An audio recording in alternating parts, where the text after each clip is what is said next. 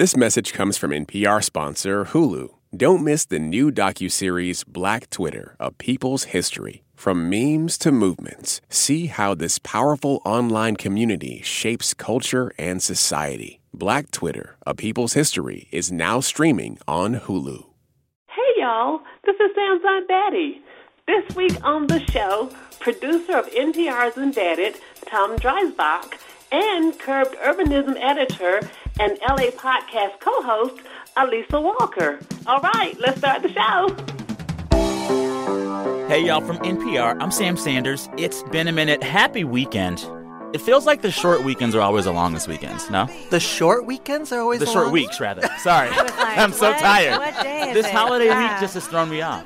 It's always weird. I mean, an extra day is 50% more weekend. Like, Yeah. that's a lot of extra weekend, and then it's a short week. I don't know. Then know. you got to come in and make uh, everything fit into one small work Yeah, week. that's true. This is my birthday week, though, so I got, you know, it was good. for me. Happy, Happy birthday. birthday. Thank we should say again, Thank you. welcome to my guest, one of who just had a birthday, here with Alissa Walker, urbanism editor at Curbed, and Tom Dreisbach, reporter and producer for the NPR podcast Embedded. Glad you both are here. What exactly does urbanism mean? It just means looking at cities as an entity, something to study. So whether it's transportation policy, uh, housing policy, looking at people living together in close areas, and if that's good or bad, or Yeah. it can be both. It can be both. We are joined here uh, in studio uh, by Lizzo, who's having a very, very good week.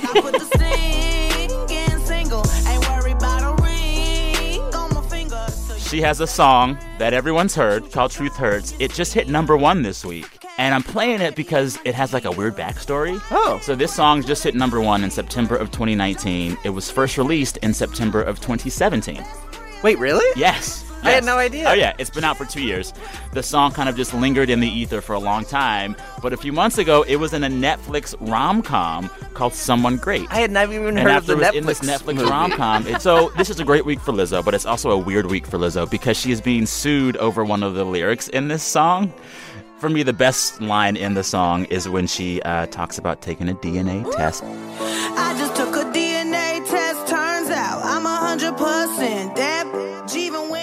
Fun, happy lyric. Um, someone is suing her saying, I had the meme first. I had that line first.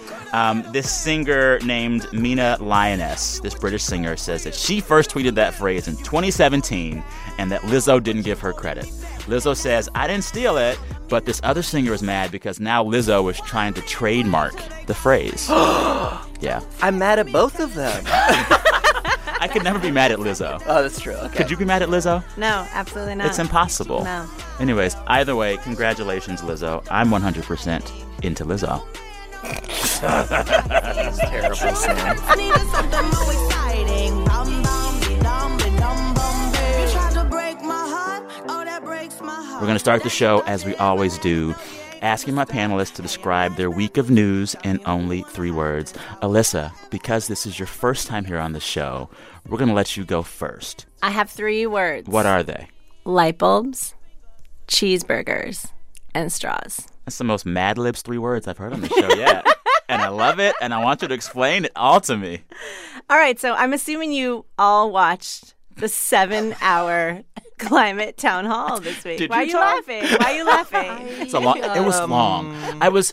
It was very long. I Did think climate change advanced in the span of those seven hours. It was so long. you, you had to watch it, right? I had to watch it. We've been reporting on it at Curbed, and this was the biggest tweeted moment I think of of the entire seven hour marathon. And this seven-hour thing took place on CNN. This was on it Wednesday? Yeah, and they gave 10 candidates who are the top qualifying candidates uh, about 30 minutes to answer audience questions, and then the moderators, uh, who were different CNN anchors, kind of peppered it with their own questions. Uh-huh. So, um, Chris Cuomo asks Elizabeth Warren Mm-hmm. this question about if she would like force every American to switch over to these energy efficient light bulbs because the Trump administration has just announced this rollback of a policy that would basically require everyone to start using LEDs and compact fluorescent bulbs, which are a big deal. It turns out it actually could Mm-hmm. Yeah. you know save a lot of energy and Yeah. prevent a lot of carbon pollution.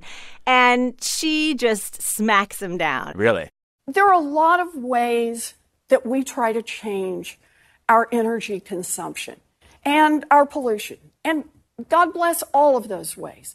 Some of it is with light bulbs, some of it is on straws, some of it, dang, is on cheeseburgers, right? But understand, this is exactly what the fossil fuel industry hopes we're all talking about.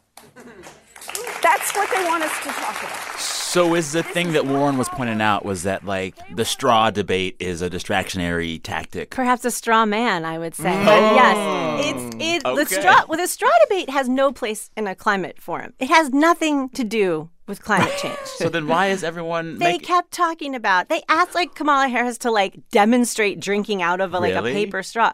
Yes, it was like so is the thing that Warren was pointing out was that like this focus on the individual is actually distracting from what could change things the most, which is collective action on a larger, wider scale involving these big corporations? I think hmm. I think her answer was really good, and that's was was really a, a good point. You know, and what we've also learned about the fossil fuel industry, just uh, including the fact that they have downplayed the science and actually actively tried to promote these ideas that plant a tree is going to save everything. You know, and it, when trees are great and very important, Love a tree. but it's actually fossil fuel industries that are the problem. And so I want to talk about your beat. You cover transportation. And Right. you were talking with us this week about how, in the same way that there are distractions about the real causes of climate change, one of the biggest culprits is a thing that no one wants to talk about, which is how everyday people transport themselves from point A to point B. Cars and planes, right? Car, well, not even planes. It's Really? really, just cars. Okay, I mean, tell plane- me. Planes are small.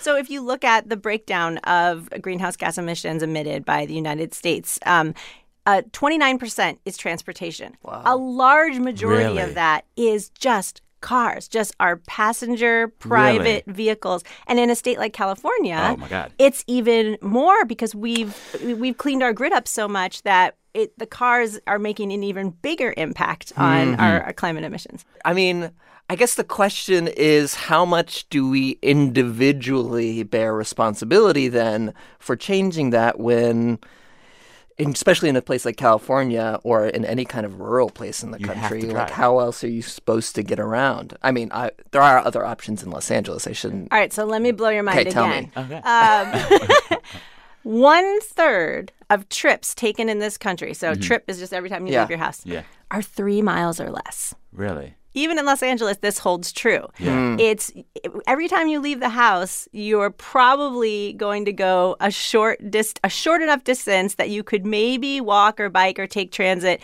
And at the time difference is, you know, a big deal. And that's what's Yeah. going to change people's minds about Yeah. what they're going to do. Yeah. But if your city allowed you to do it, if your city helped you, if your it. city, you know, prioritized this, Well, and, and and this is what's interesting, particularly in a place like California. We have seen the Trump White House uh, fight things like stricter auto emissions laws, while California has said we want them, and the car companies have said we want them too.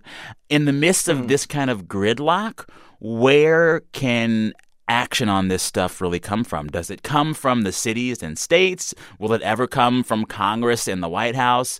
What is the most likely path for change here? it has to be both, and it has to. It's clear that cities can't do it on their own because a lot Oh, of them locals have hate been. it. Yeah, Locals, they don't want Well, that bus lane. They don't want that bike yeah, lane. Yeah, you need to kind of man, but you need to. Yeah, you need the federal funding to say, you know, we're putting, you know, a trillion dollars into sidewalks, and on the other side, you do need to have the leaders at the city level that are staying, that are standing up for these changes and saying, I want to give people more options. Mm-hmm. I'm not going to prioritize cars.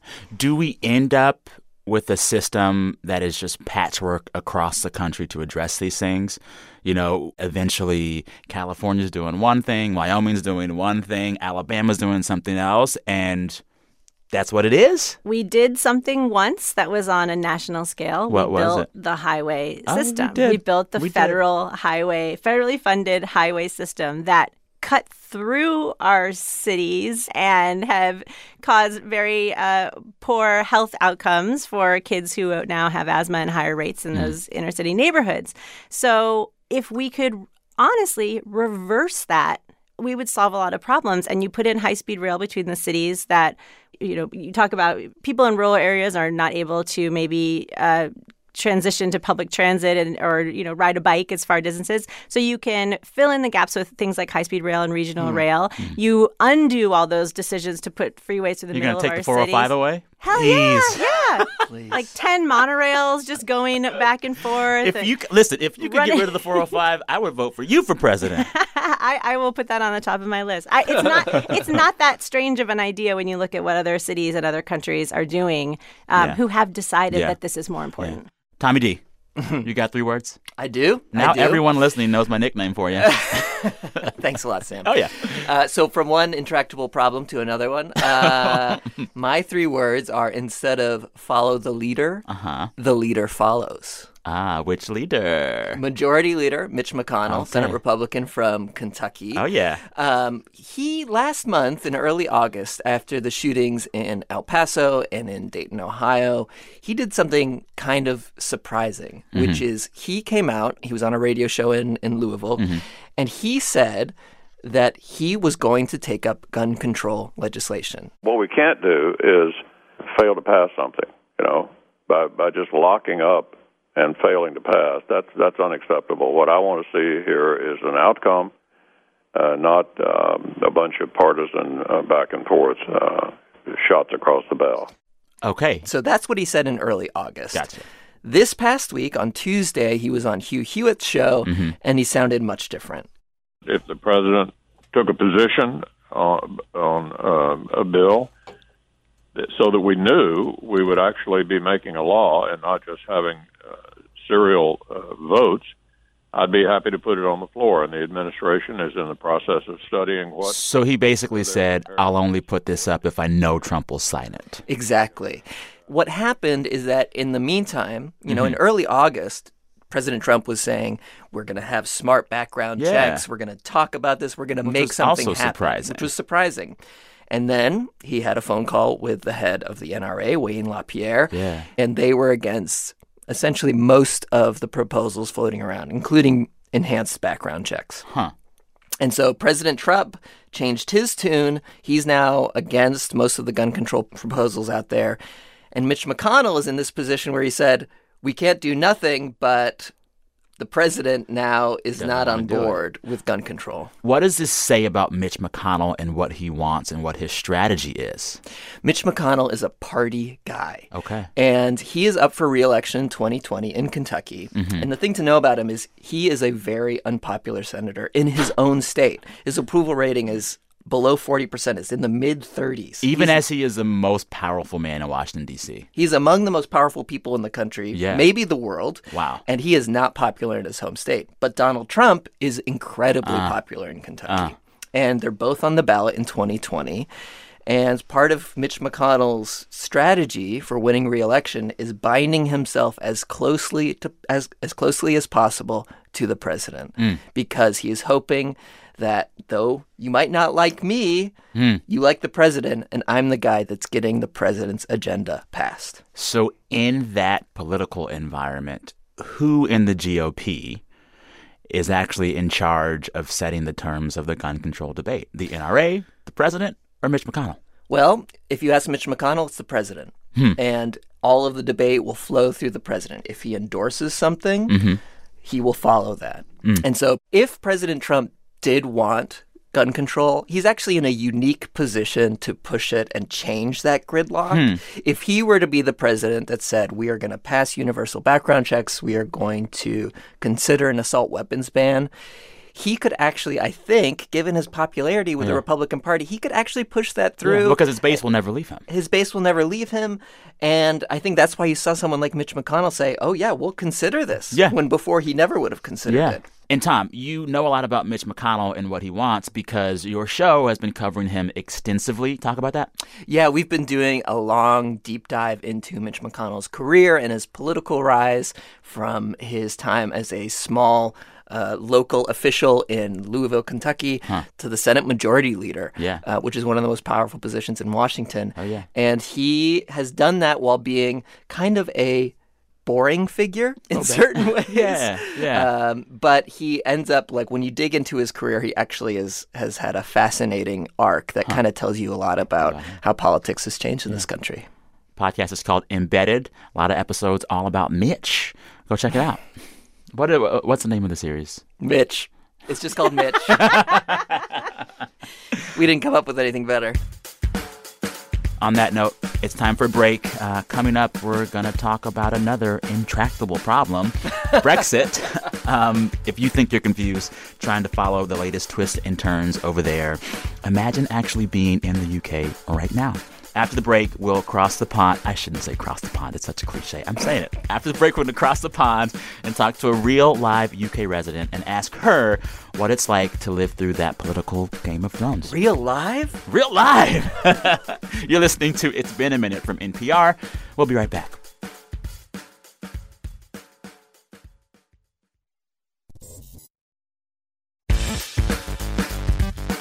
This message comes from NPR sponsor, Berkshire Hathaway Home Services. With a franchised network of highly trained agents and advanced marketing tools, Berkshire Hathaway Home Services network members aim to provide something more than just real estate. They think beyond the next transaction and build relationships based on your long term goals to ensure you'll get all the value that home brings, year after year, home after home. All that more they do that's home services. Start your home search at berkshirehathawayhs.com.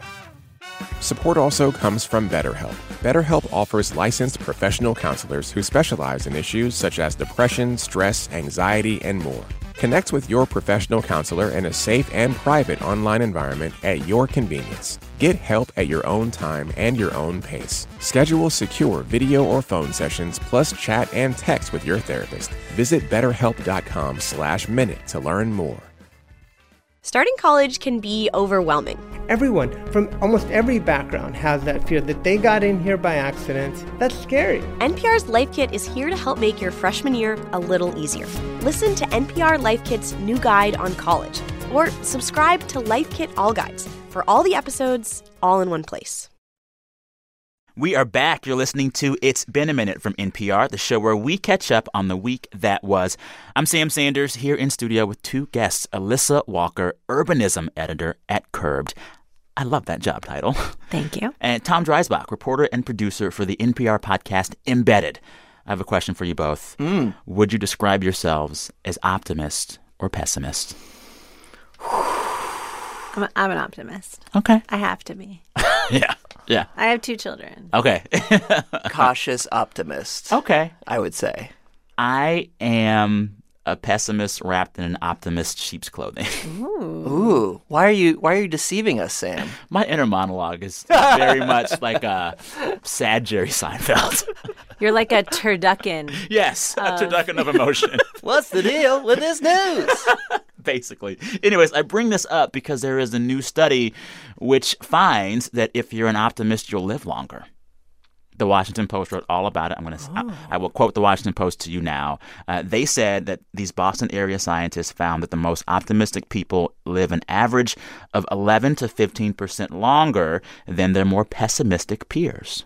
Do we believe that? That's a lot. That's a lot. I don't know. Is it self fulfilling? Right? Are you a pessimist because your life is terrible and you die younger? I'm sorry, but like, or are you optimist because you have good you- health Oh, and yeah. so you're happier in general? But bright side, if you aren't an, an optimist already, uh, there's good news from this study. They said the mindset is about 25% hereditary, which means you do have some control over it. So uh, you can walk yourself to a more optimistic future if you want. Is this like the secret, Sam? I basically yes. Wait, it literally said You can- walking? Well, not walk. Sorry, that was me. I mean, I was Well, like, emotionally I think walk. that is, I Emotionally think that is actually true. Well, walking is sure is It for sure good for the with How emotions. did they do this study? Skeptical. Come on. Next season on Sorry. Embedded. Sorry, I'm pessimistic about this. You are pessimistic about this study. Cynical, at least. Speaking of other things to be pessimistic about, mm. Brexit. It should always be said like that. Brexit. it's such a mess. It's such a mess. So this week, lawmakers voted to block the new Prime Minister Boris Johnson from pulling the UK out of the EU without a deal. So now the UK is even further away from a clean exit than it was already.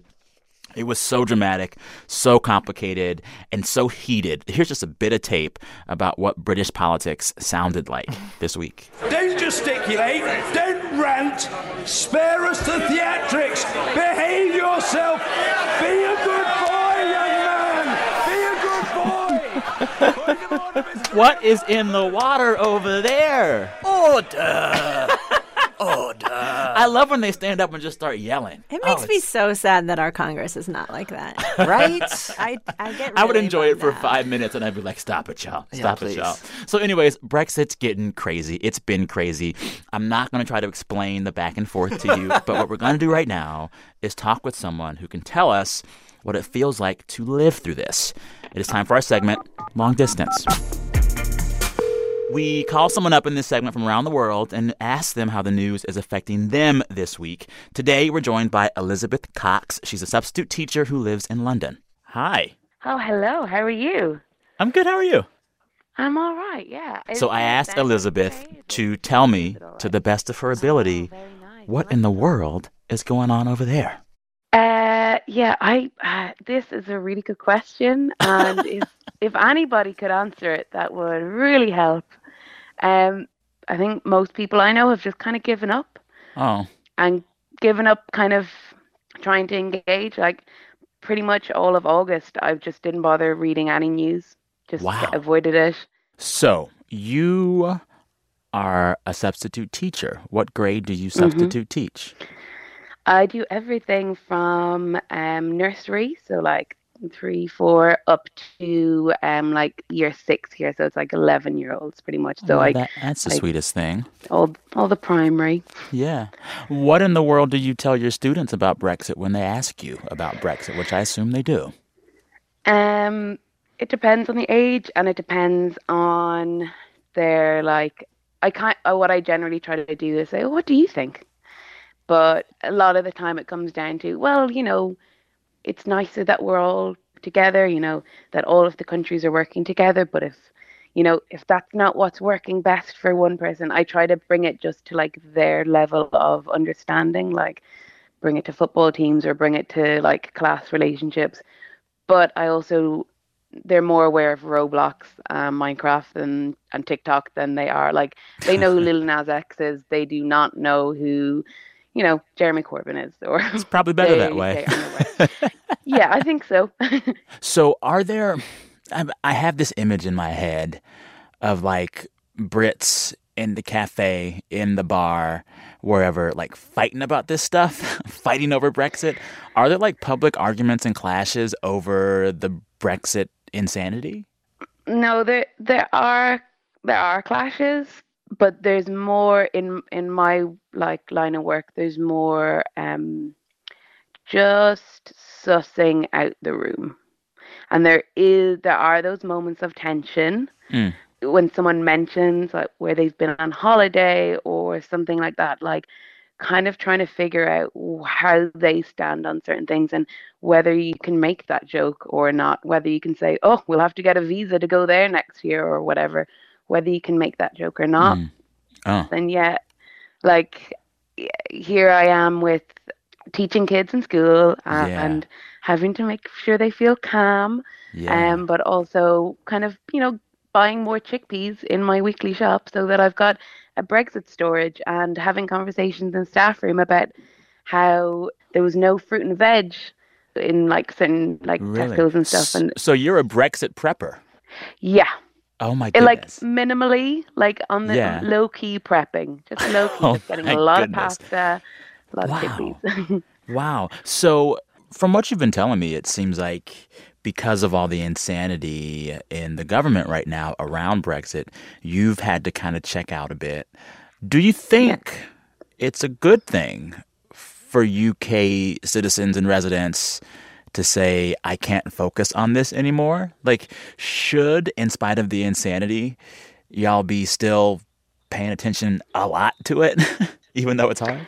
Yeah, we should be. Yeah, uh, we really should be. But I feel like the thing that's um taken on that the anger and the the activism has got it's it's more climate change because with climate change, I think people see that there's a maybe a way of of helping or changing things, whereas with politics, it seems so insurmountable because voting doesn't seem to really count. Wait, I hear you telling me that people where you are feel like climate change is an easier problem to solve than Brexit? Yeah, pretty Wow. much.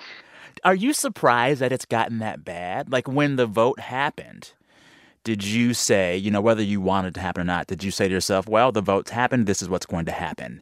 And now, like, did you expect to still be mired in this muck and mire years later? no, I didn't. I didn't think it would happen. I didn't think that we'd still be talking about it. You think it's still going to happen? Uh, I didn't think that. I, I don't know. I, I don't even know if we will leave the EU or not. Wow. Even Yeah. now. If you could talk to all of these politicians in your country right now arguing over Brexit, what would you tell them? I'd say you need to act like professionals. This Mm. is not a joke, and it's not a way for you to look better. You look terrible, and you aren't making anybody's lives easier, including yourselves. Mm. When they finally figure out what they're going to do, and who knows when that will be, but like once they have like a final decision and a final plan, how long do you think it will take for things to get back to normal? That's really difficult because I don't think that things can really. Mm. I think there's been a, a break and a change, and I think until Gen Z have have started a new Gen A, uh, I Wow. think that there's it's just going to sit there in consciousness, and it's going to be this this thing. It's it's an it's an open wound, and I don't uh, think that it's going to necessarily just get better. Mm, mm, mm. Well, hey, Elizabeth, I really thank you so much for talking with me. As an American following the saga, I can only imagine what y'all are going through, and now I understand a bit more. So you have my thoughts and my sympathies in this crazy time in the UK. I hope you have a great weekend, Elizabeth. You too. Thank you so much. Thanks. Bye bye. Bye.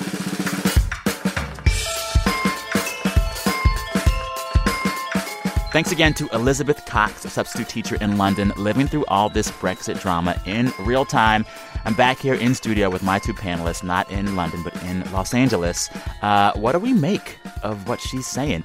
Just made me think like what have they been able to get done in the UK in the last 3 years since the Brexit vote like this seems like all they've talked about for 3 plus years like does anything else happen in the government there like it just seems like we have a deal we don't have a deal We, have, a prime deal, minister. We don't have a prime, minister. The part where she was talking about how you ta- you start talking to somebody and you have to read them really fast to see if they mm. agree with you or not. I That feel that way about climate change. I feel that way about guns. I feel that way about politics in general in this country and it has made me really change the way that I make small talk with people hmm. in the last few years in a way that I have not done before. Really? Yeah. I used to tell folks all the time, we talk about politics. You need to, and now I'm just like, everybody, shut up.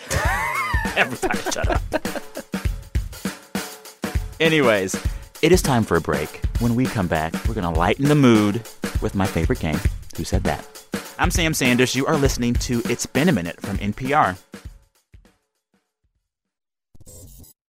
This message comes from NPR sponsor Discover. Here's a familiar situation. You have a question about your credit card. You call the number for help and can't get a hold of anyone. If only you had a Discover card. With 24 7 US based live customer service from Discover, everyone has the option to talk to a real person anytime, day or night. Yep, you heard that right. A real person. Get the customer service you deserve with Discover. Limitations apply. See terms at discover.com slash credit card.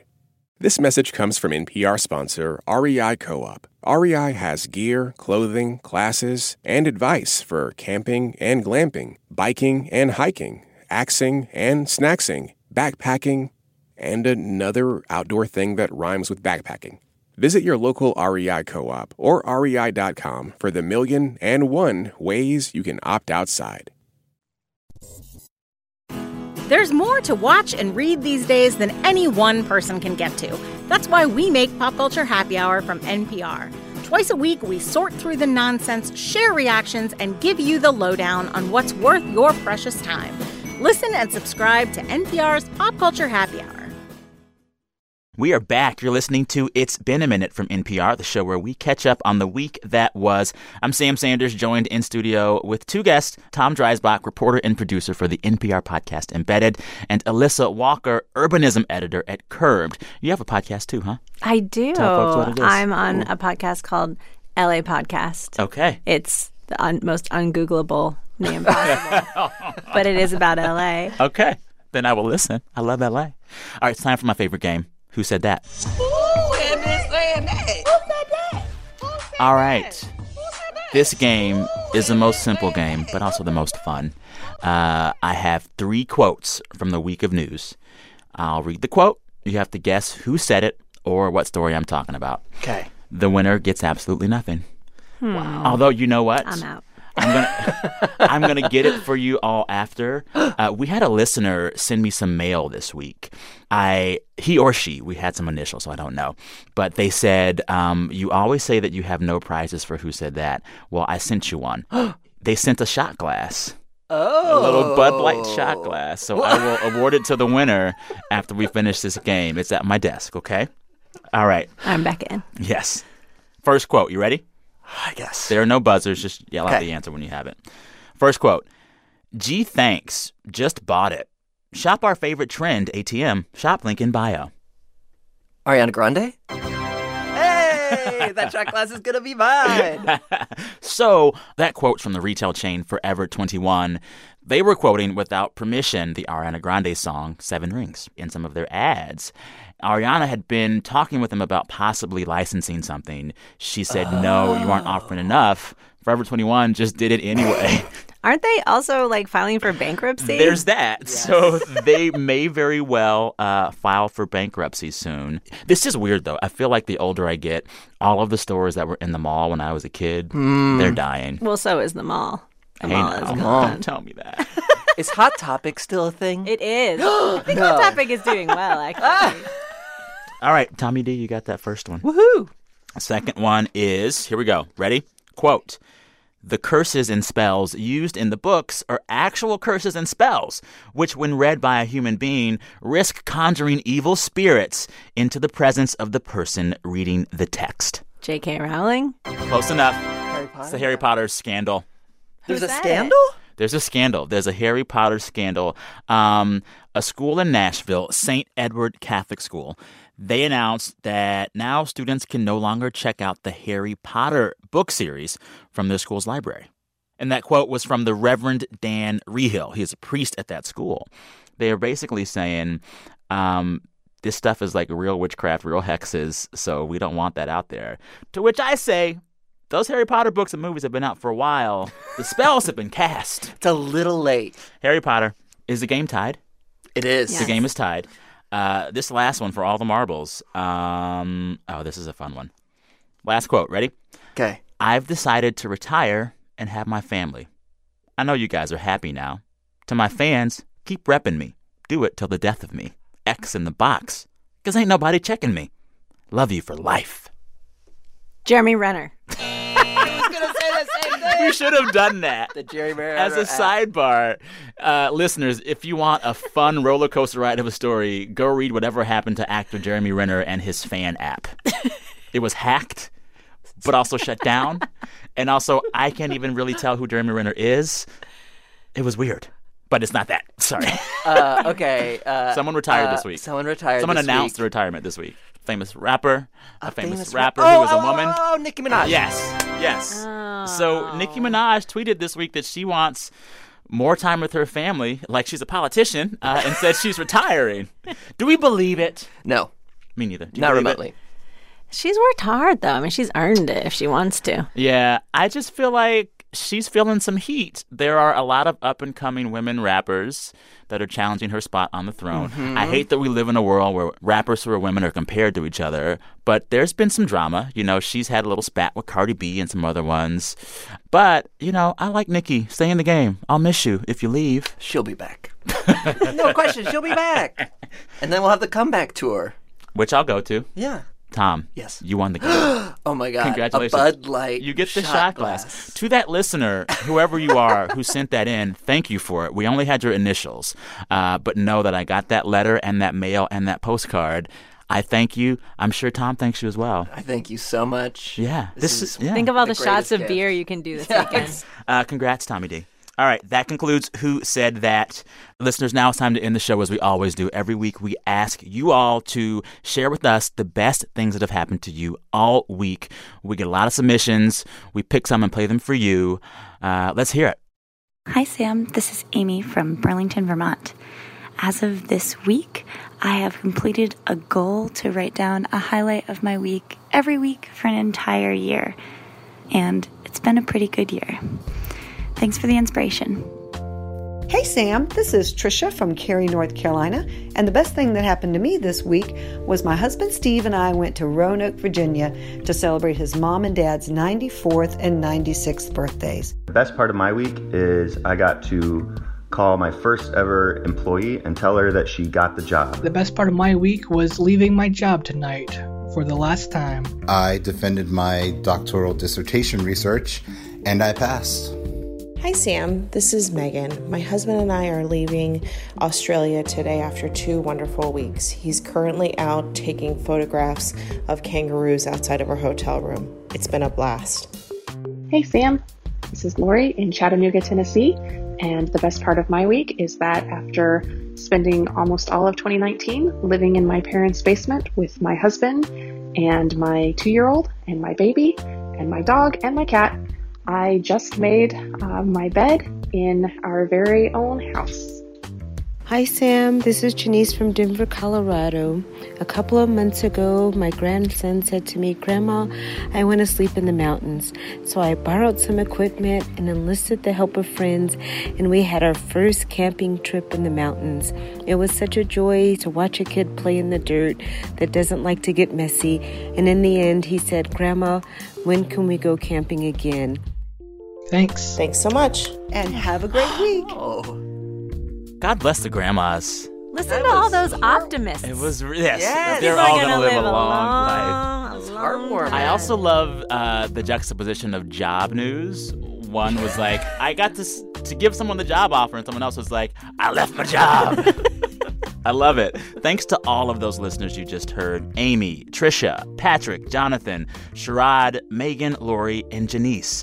Uh, keep those coming. We listen to all of them that come in. Um, you can send in your best thing at any point throughout any week. Just record yourself on your phone and email that voice file to me at samsanders at npr.org. Samsanders at npr.org. Uh, we're gonna go home, take it out of here with my favorite, Lizzo, and her song Truth Hurts, which just hit number one on the Billboard charts after being released two years ago. Congrats, Lizzo. Good things come to those who wait.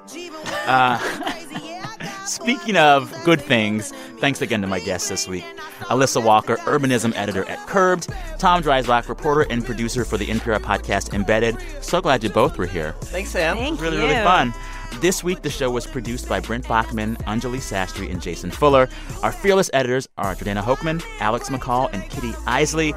Our director of programming is Steve Nelson. Our big boss is NPR's senior VP of programming, Anya Grundmann. Listeners, thank you for listening. Until next time, I'm Sam Sanders. Talk soon.